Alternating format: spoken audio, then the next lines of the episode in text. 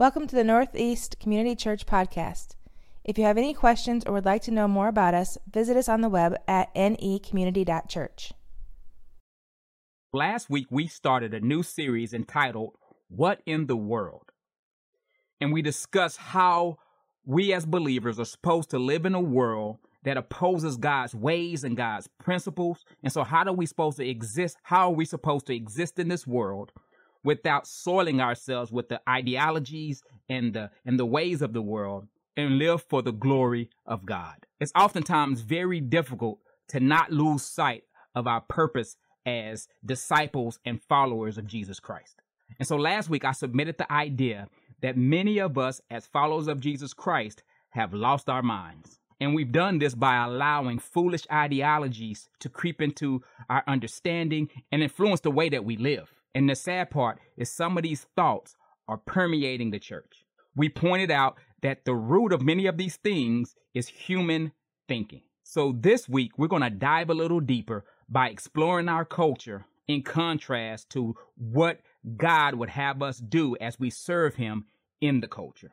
Okay, Earlier, I said you need something to write with or something to capture your thoughts with. Did you get it? Do you have it? All right, I'm gonna give you a few more seconds. And what I'm gonna do is I'm gonna put 60 seconds up on the screen. And in that 60 seconds, I want you to write down as many of the attributes of God that you can think of in 60 seconds. Ready? Get set? Go. Do, do, do, do, do.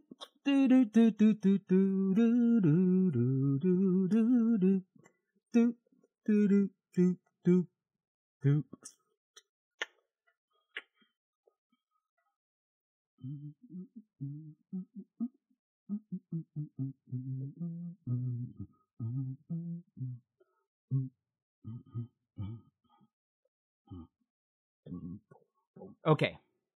You got it? Put them pencils down. And so if you had to share your faith with someone about God based on the things that you wrote on the list, how do you think you would do? Second question Are the majority of the things that you wrote on the list communicable or incommunicable? What I mean by communicable are things that we can relate to or associate ourselves with when we talk about God. God is love. God is for justice. God shows mercy. Those are things that we can communicate openly and, and effectively because we um, we can empathize or we can emulate those uh, attributes of God. But the incommunicable things are the things that God and God alone can understand the fullness of. Like God is self-existent. God is uh, immutable, which means he uh, doesn't change. Uh, God is self sufficient. He is omnipresent, omniscient, omnipotent. He's sovereign, eternal. You get the idea. These are things that we can kind of grasp, but we really can't wrap our minds around them fully. Those things belong solely to God. And those are the things that in God there are absolutes. There are no there's no wiggle room with in those things with God there are absolutes. There's no wiggle room with God. The challenge is we live in a world that has gotten rid of absolutes. There's no longer absolutes in our culture, in our society, right? There's no longer A equals A. Truth is relative, and this relative truth has trickled into the church and trickled into a lot of our theology. We've given ourselves over to relativism and rationalism as we think about the truth of the world and how that relates to us. We've talked about this before. Maybe you heard someone say my truth versus your truth. And that could be true for you, but it doesn't necessarily have to be true for me. This all stems from philosophical ideologies that push God further and further out of the picture, even though we don't realize it. You see, we're in culture, swimming upstream and not realizing that our culture is moving away from absolutes, and God is a God of absolutes. And this is one thing that challenges us in our faith and sharing our faith with others. So, how did this fundamental breakdown happen? Well, let me tell you, it's a slow process, and it starts in the mind of some philosopher years and years and years ago who are building on other philosophers, and all these philosophers build upon their human experiences that don't include a God. or don't include the right understanding of God. Essentially, this has been going on since the beginning of time. And so it starts with a philosophical idea, and then that philosophical idea permeates itself into the arts, music, paintings, now movies, the things that we put before our eyes and consume. Then it trickles into general culture. That's everybody starts talking about it. Like even right now, we're talking about in this political climate right now, ideologies and ideas that have started hundreds of years ago uh, out of different just uh, philosophical ideologies and ideas. And now the average person is saying it because they've permeated our culture. And as culture goes, instead of theology impacting the culture, the culture ends up impacting our theology. And sometimes with good reason. We want to reach the world. We want to talk to people and we want to make God relatable like we feel like he's relatable. But we forget that God is a God of absolutes. God is a God who is who he is and will never change. He's immutable. And the prevailing ideologies always orbit around man being the center of the world. But God never intended for it to be that way. We rationally reason from our own lives and our own vantage points, and then we look outward and we try and find ways to explain what's happening on the inside of us outwardly so that we can we can pinpoint things that are happening throughout our culture. Now don't get me wrong, I'm not saying that all social sciences are bad. I'm not even saying that social scientists I'm not even saying that social sciences can explain a lot of our behaviors. But what I'm saying if if social sciences leave out God and the only true perspective, then it's missing a big part of the picture. And so even if you're a little bit wrong, God is a God of absolutes and so you're wrong.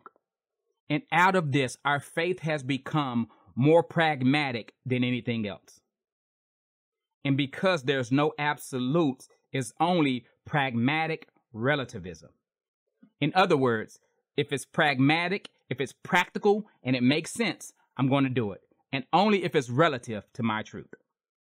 And it's unfortunate that even in our education systems, a lot of time these professors and people who are teaching our young people are just big. They don't train you to have free thought. What they're training you to do is to regurgitate bad information. And so this is the reason why sharing our faith can be so difficult. Today we're going to share how we can practically and tangibly share our faith through through understanding three things about God and three events. Three things about God and three events. You ready? Let's hop in. And so, if you'll turn with me in your Bible to the book of Acts, chapter 17, and we're going to start at verse 16. Acts 17, verse 16. And so this is the apostle, this is the story of the apostle Paul as recorded by Dr. Luke in the Acts of the Apostles. Um, and so Paul was basically run out of Thessalonica and then the Thessalonians didn't just think it was good enough just to run them out of their city. Paul went on to Berea, and the Thessalonians came there and ran him out of there too.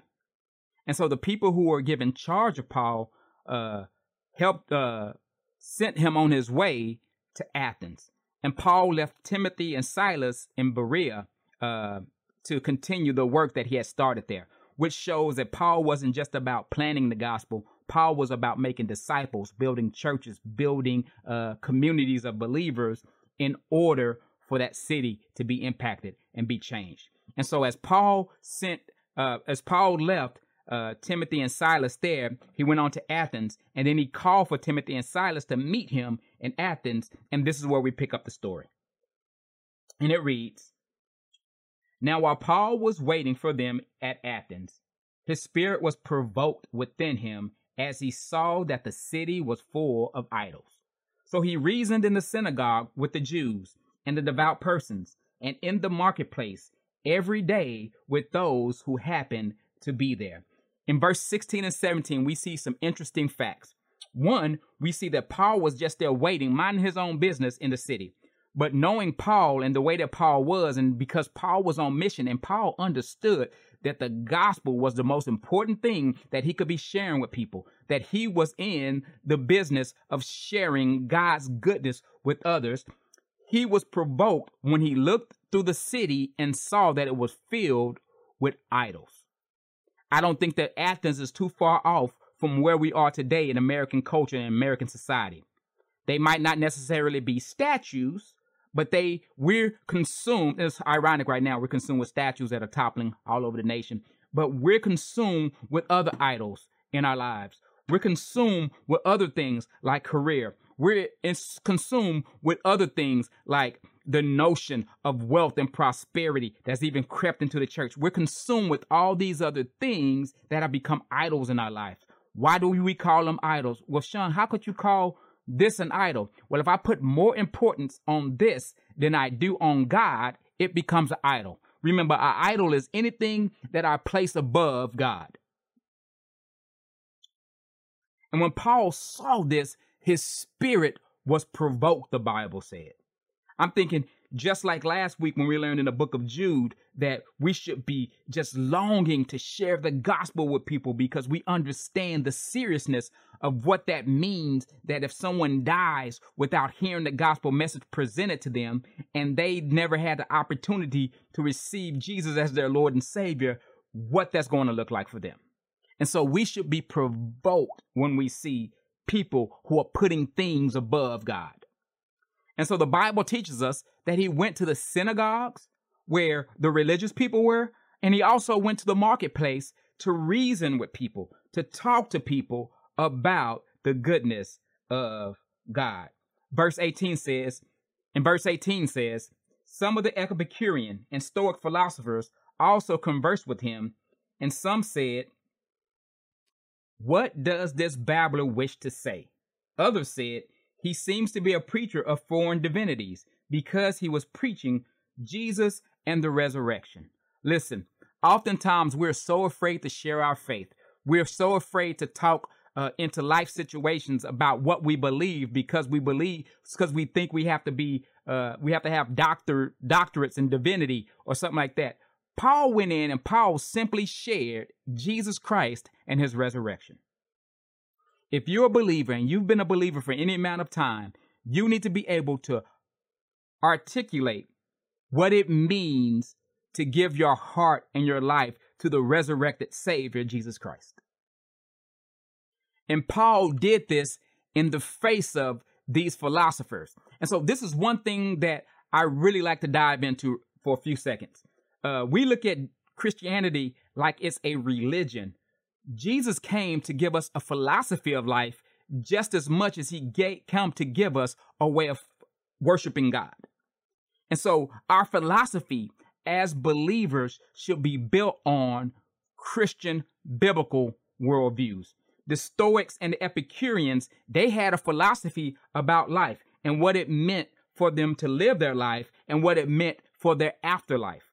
One of the groups uh, the Stoics, they were really just like it was all about position and, and living, and they were they were prim and proper, and they, they felt like at, that after they died, they would go back to be with the universe or the pantheon of God or whatever they believe. They they felt like you lived your life and then you just you just you just went back to the where we hear this nowadays where you just go to the universe. Your your your your material nature just goes and just floats away.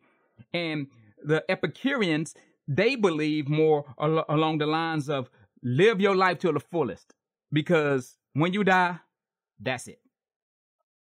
And so we have these two philosophies that are going on at the same time, and Paul came in the middle of them to bring them truth. And they took him and they brought him to the Areopagus, saying, May we know what this new teaching is that you are presenting. Listen, they showed they brought Paul there not because they felt like he was speaking truth, but because it's kind of what they did. They were into like TED Talks. They were like in TED Talks X. Like everybody would sit around and say, "Oh, what's this new teaching? Let's let's get this new teaching in." And that's why they had so many gods because they were worshiping all these different ideologies in the city. And so Paul basically got invited to a TED Talk to give his perspective on something. For you bring some strange things to our ears we wish to know, therefore, what these things mean. Now, all of the Athenians and the foreigners who lived there would spend their time in nothing except telling or hearing something new. Again, they went to podcasts and TED Talks.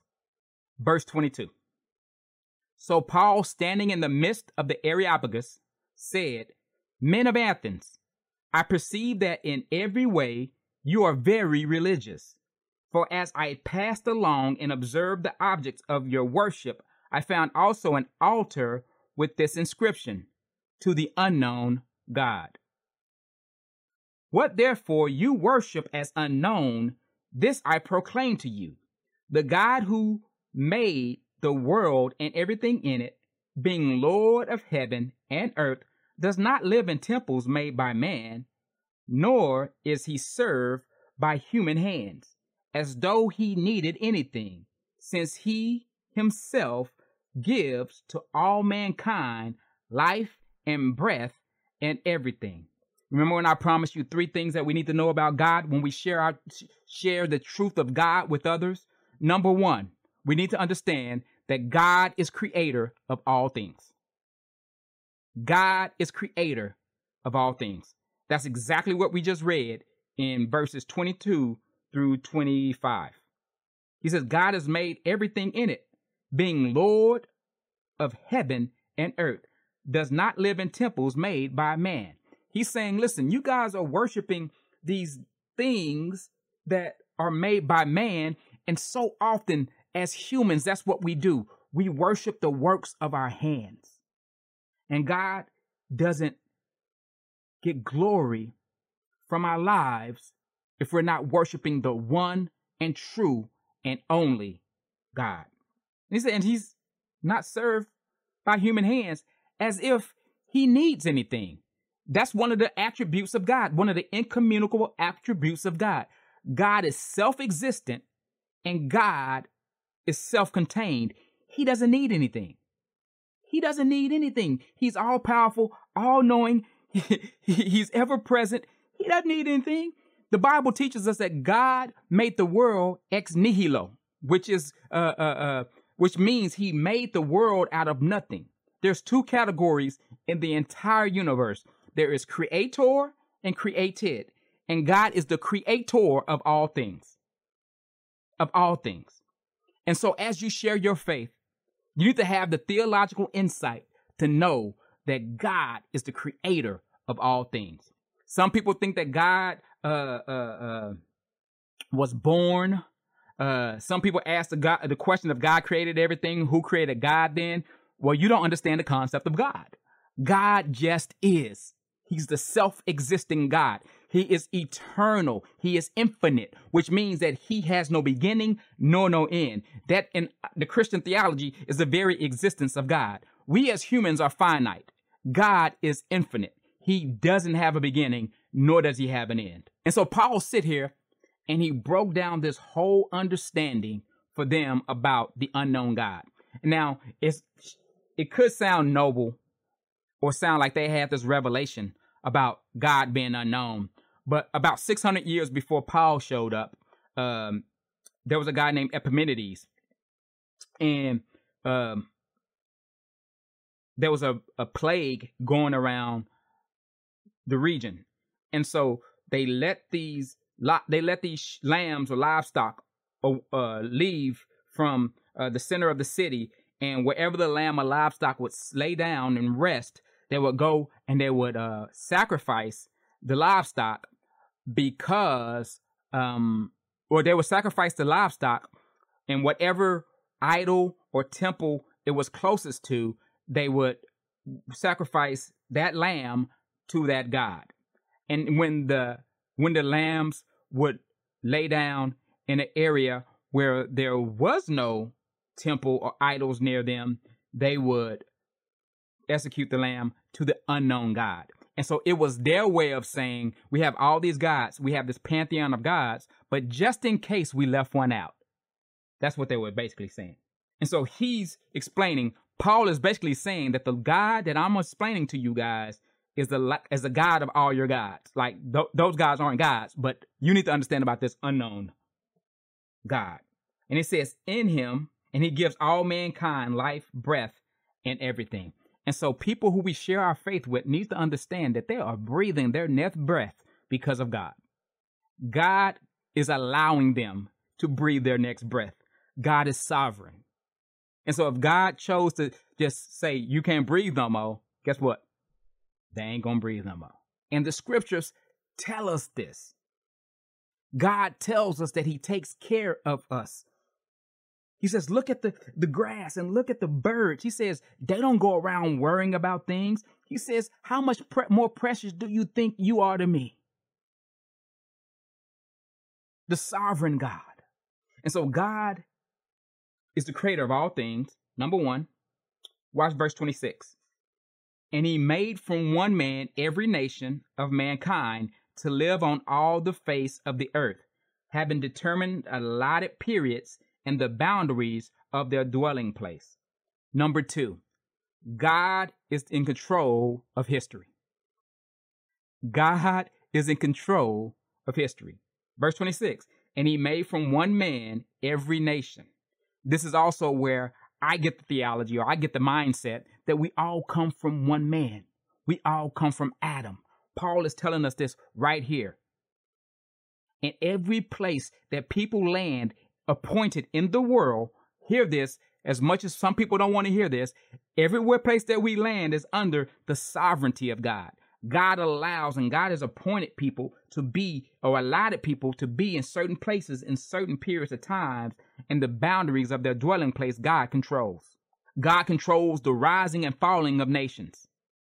And we've traced this back to the Tower of Babel, where God told the uh, uh, people to be fruitful and multiply. And instead of going and being fruitful and multiplying, they started building a tower to the heavens. And the Bible teaches us that God came and said, Look at these men. If they put their mind to it, they can accomplish anything. And so, what I'm going to do is, I'm going to confound their language. And He scattered the nations. And from there, we get all different ethnicities, not races, but all different ethnicities because we all come from Adam. We all come from Adam. And so uh, a lot of what we have today that tries to divide us as races is pseudoscience, where this guy, he started um, uh, studying people's skulls, and based on skull size, he began to say that some people are more evolved than others. And so at the top, of course, because he had an agenda, was uh, uh, uh white people. And then beneath them were people of Asian descent, and then beneath them, and then all the way back down, and blacks were the bottom of the totem pole. And this pseudoscience is what allowed slavery to be prolonged for so long because people believed that some people were more evolved than others. And this is where we get the word Caucasian and and all these things because he thought that they originated from the Caucasus Mountains and and things of that nature. But listen, none of that's true. We come from Adam.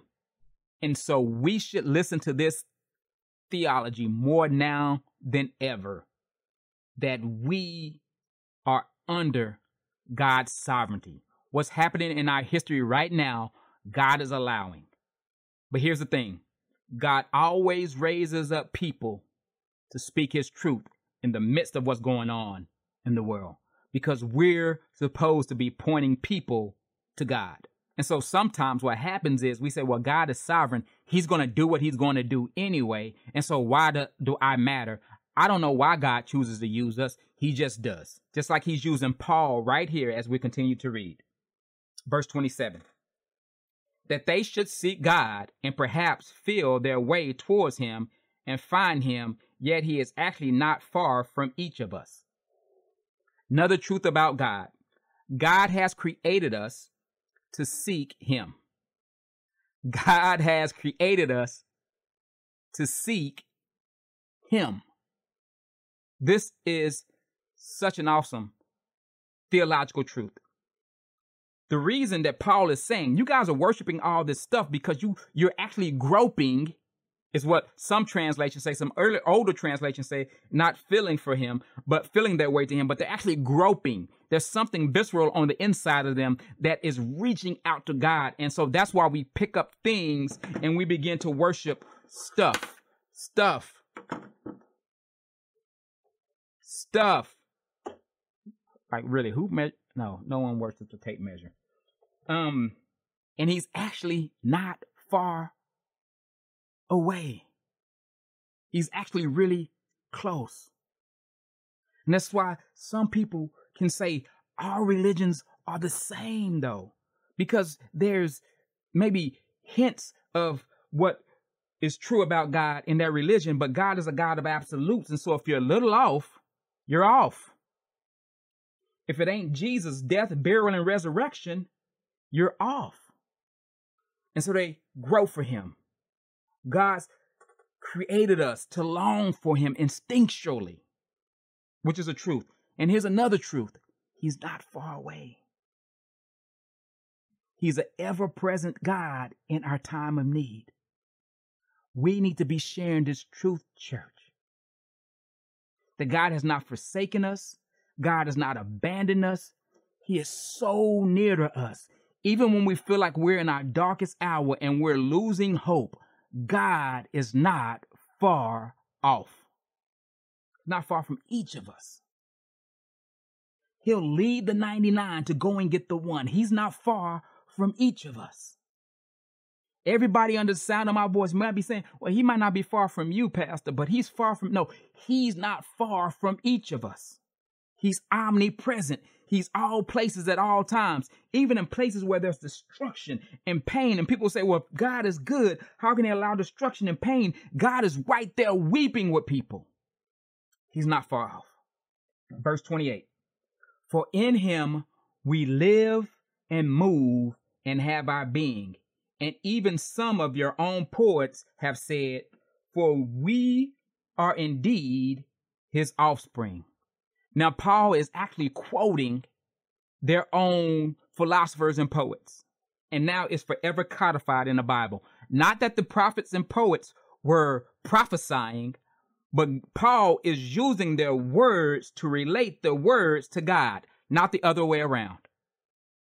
Paul is using the truth that can be found and extracted from what was said to help them wrap their minds around God. And so Paul was savvy enough and enlightened enough to know what the world was thinking, to know the things that were going on and how they were thinking and, and, and how they were understanding the world. And so, and so in the truth of God, Paul was able to share with them because he knew how they thought. In him we live, we move, and we have our being. God is an all encompassing God. He's a great God that's bigger than we can think or fathom or imagine. He's greater. I done had five songs pop in my head already. Next week, I'm going to bring my keyboard in here and preach. so let's recap the three things that we need to know about God as we share our faith. One, God is creator. Two, God is in control of history. And three, God created us to seek Him. If you can lay hold of those three things about God as you share your faith, your witness will be so strong. And as you can, and as you can study your Bible based upon these three truths, looking at the the biblical context of God being immutable, God being infinite, God being the creator, God being all things, and everything that lines up with the way that we believe lines up according to God being absolute. And that God is in control of history. History past and the history that's next week. And some of y'all be saying, how's next week history? Because God is infinite. He's not limited by time or space. And finally, God has created us to seek Him. That's our purpose. Now we need to understand three events that are critical in our sharing. Verse 29 Being then God's offspring, we ought not to think that the divine being is like gold or silver or stone, an image formed by the art and imagination of man. The times of ignorance God overlooked, but now he commands all people everywhere to repent. And so First event the days of ignorance are over. The days of ignorance are behind us. We are without excuse. And watch this. Paul said we shouldn't we shouldn't uh think that the divine being is an image formed by the art and imagination of men. Remember what I said earlier about how these things get into uh, the church eventually? It starts with philosophy, it makes its way through our arts, out of the imagination of man. Paul is saying God overlooked it in the past. He's not overlooking it now. Why? Because Christ came to reveal the ultimate truth to humanity. And what is God doing? He's calling all of mankind to repent. People that we pass on the streets, he's calling them to repentance. In the White House, repentance. In the crack house, repentance. In a castle, repentance. In a sewer, repentance. And repentance means, just in case you don't know what it means, repentance means turning away from your former ways. You used to walk according to the elemental spirits of this world. You used to walk according to the ways of this world turn away from them and walk towards God because God created you to what? To seek Him, to feel for Him, to grapple with the idea of who God is. And you have been enlightened if you're a part of the church. You have been enlightened. You have become a traffic director. If anybody were to see a blind person and you're walking downtown with a mask on, I hope, and you're walking downtown and you see a blind person gra- grappling or trying to find their way, and and and who in their right, who, what kind of kind person wouldn't stop and try to help the blind person find where they need to go? We are ambassadors of Christ. We are guides to guide people to the light. When people are grappling with these ideas, they're grappling with these notions. And a lot of time it's manifesting in people's lives in mysterious and crazy ways. People are, are, are, are making gods out of all these different things. It's up to us as believers who have truth to go into their lives and in their hearts and show them, no, no, no, no, baby, that's not the way. Follow me as I follow Christ. All right, I'm running out of time. I'm going too long. Second event, because he's calling to repentance. Why? Because he has fixed a day on which he will judge the world in righteousness. He has fixed a day. He is sovereign over history. The day is appointed. It is in his it is in his Google calendar. The day is appointed that he is going to judge the entire world. Not a, not not according to uh what we think we deserve or, or what we think we did or which church we went to. He's going to judge the world in righteousness, in right standing, in accordance to his ortho. Remember we talked about ortho a few weeks ago? Uh, in accordance to his straightness, his righteousness. Our orthodoxy is based upon his righteousness. Our theology should be based upon his righteousness. What he says right, what he says right is absolute. There's no moving, there's no wiggle room with God. There simply is no wiggle room with God. And we need to understand that more now than ever. Second part of verse 31. By a man whom he appointed, he has appointed, and of this he has given assurance to all by raising him from the dead. Event number three. The resurrection of Jesus Christ proved that he is who he said he is. All that Satan had to do if he wanted to dispel truth forever, if he wanted to just get the word of God just off the planet, for, all he had to do was produce a body. Every naysayer, the Roman government, all they had to do was produce a body. They would have produced a body, this whole thing would be over. You see, my faith is not in words on a page in a book. My faith is in an event that this book describes. My faith is in the resurrected Lord Jesus Christ, crucified for my sins, broken for my transgressions. And my theology is shaped through the resurrection of Jesus Christ. Paul said, giving assurance to all by raising him from the dead. You want proof? He got up from the grave. Just because he lives. I can face tomorrow. Because God lives, all fear is gone.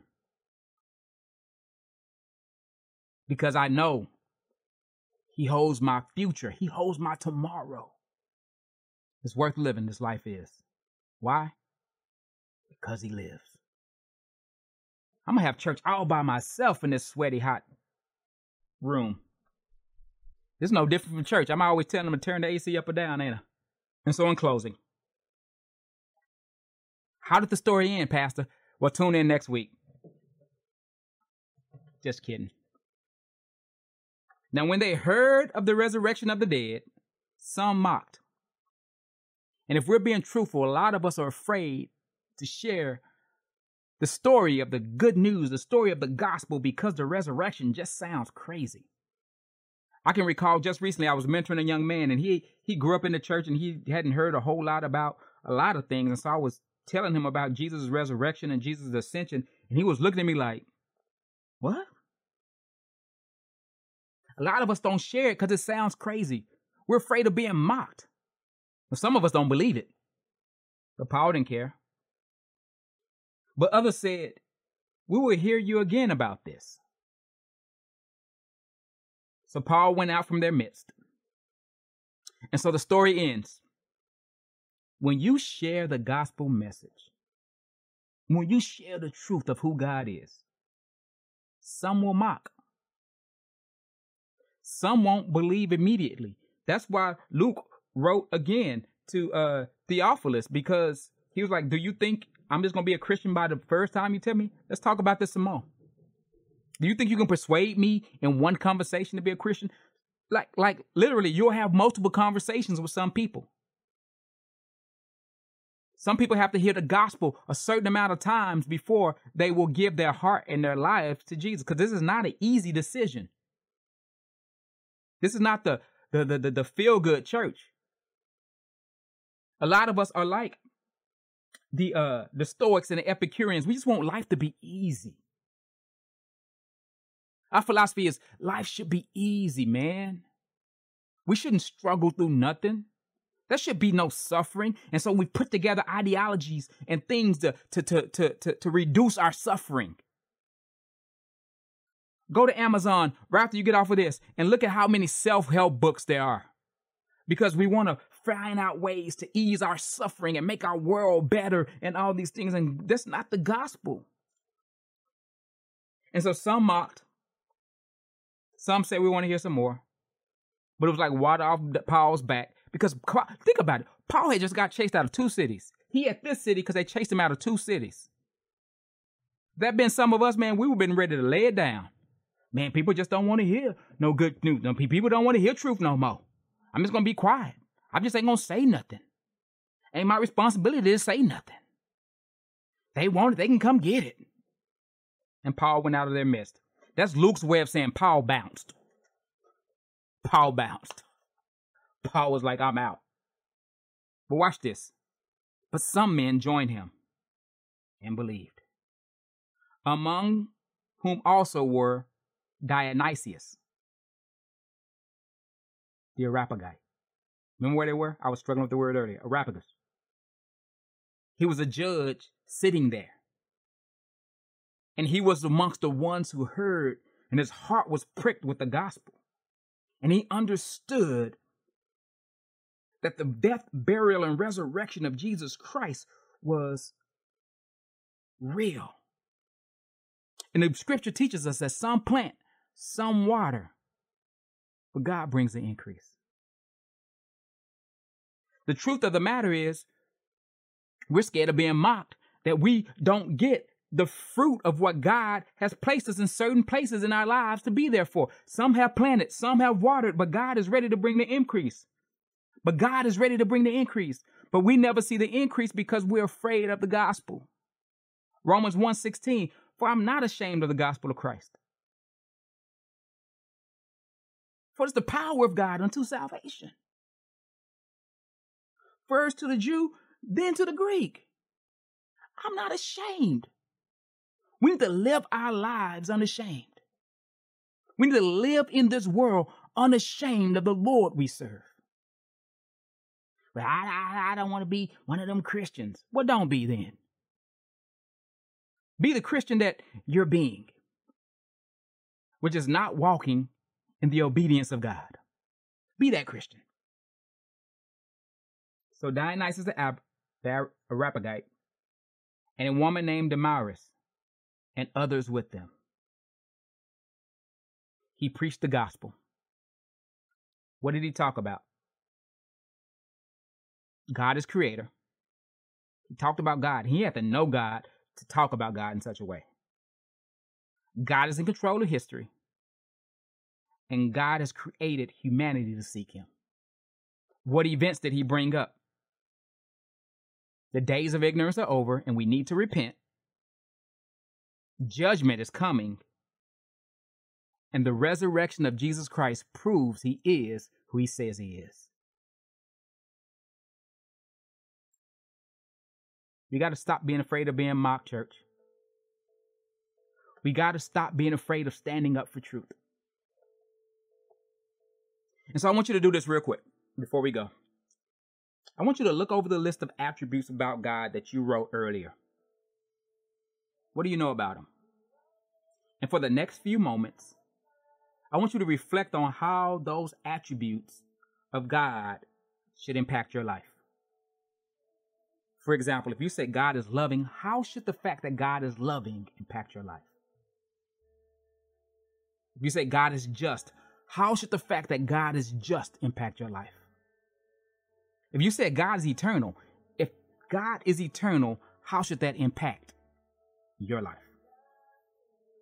And if you're listening to this message and you don't know anything about God, but you know that you want to serve Him and that you've heard this message today and you felt convicted in some way and you want to present your life to the Lord, listen, reach out to us either in the chat to say, hey, I would love to speak to somebody, or go to bit.ly forward slash connect with NECC and let us know. I need prayer. I want to know more about Jesus, and we'll have someone contact you. So leave your phone number or your email address, and we'll have someone get in contact with you because this is the most important decision you'll ever make. Okay, I got a homework assignment for you. Mm-hmm. Knew it's coming. This is what I want you to do. This week, I want you to pick one of these incommunicable attributes of God, and I want you to research it and find out as much as you can about those attributes of God.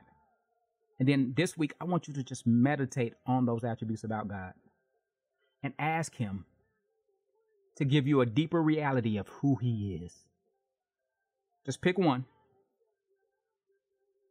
and ask Him to give you a deeper reality of who He is based on what you're looking up about his attributes.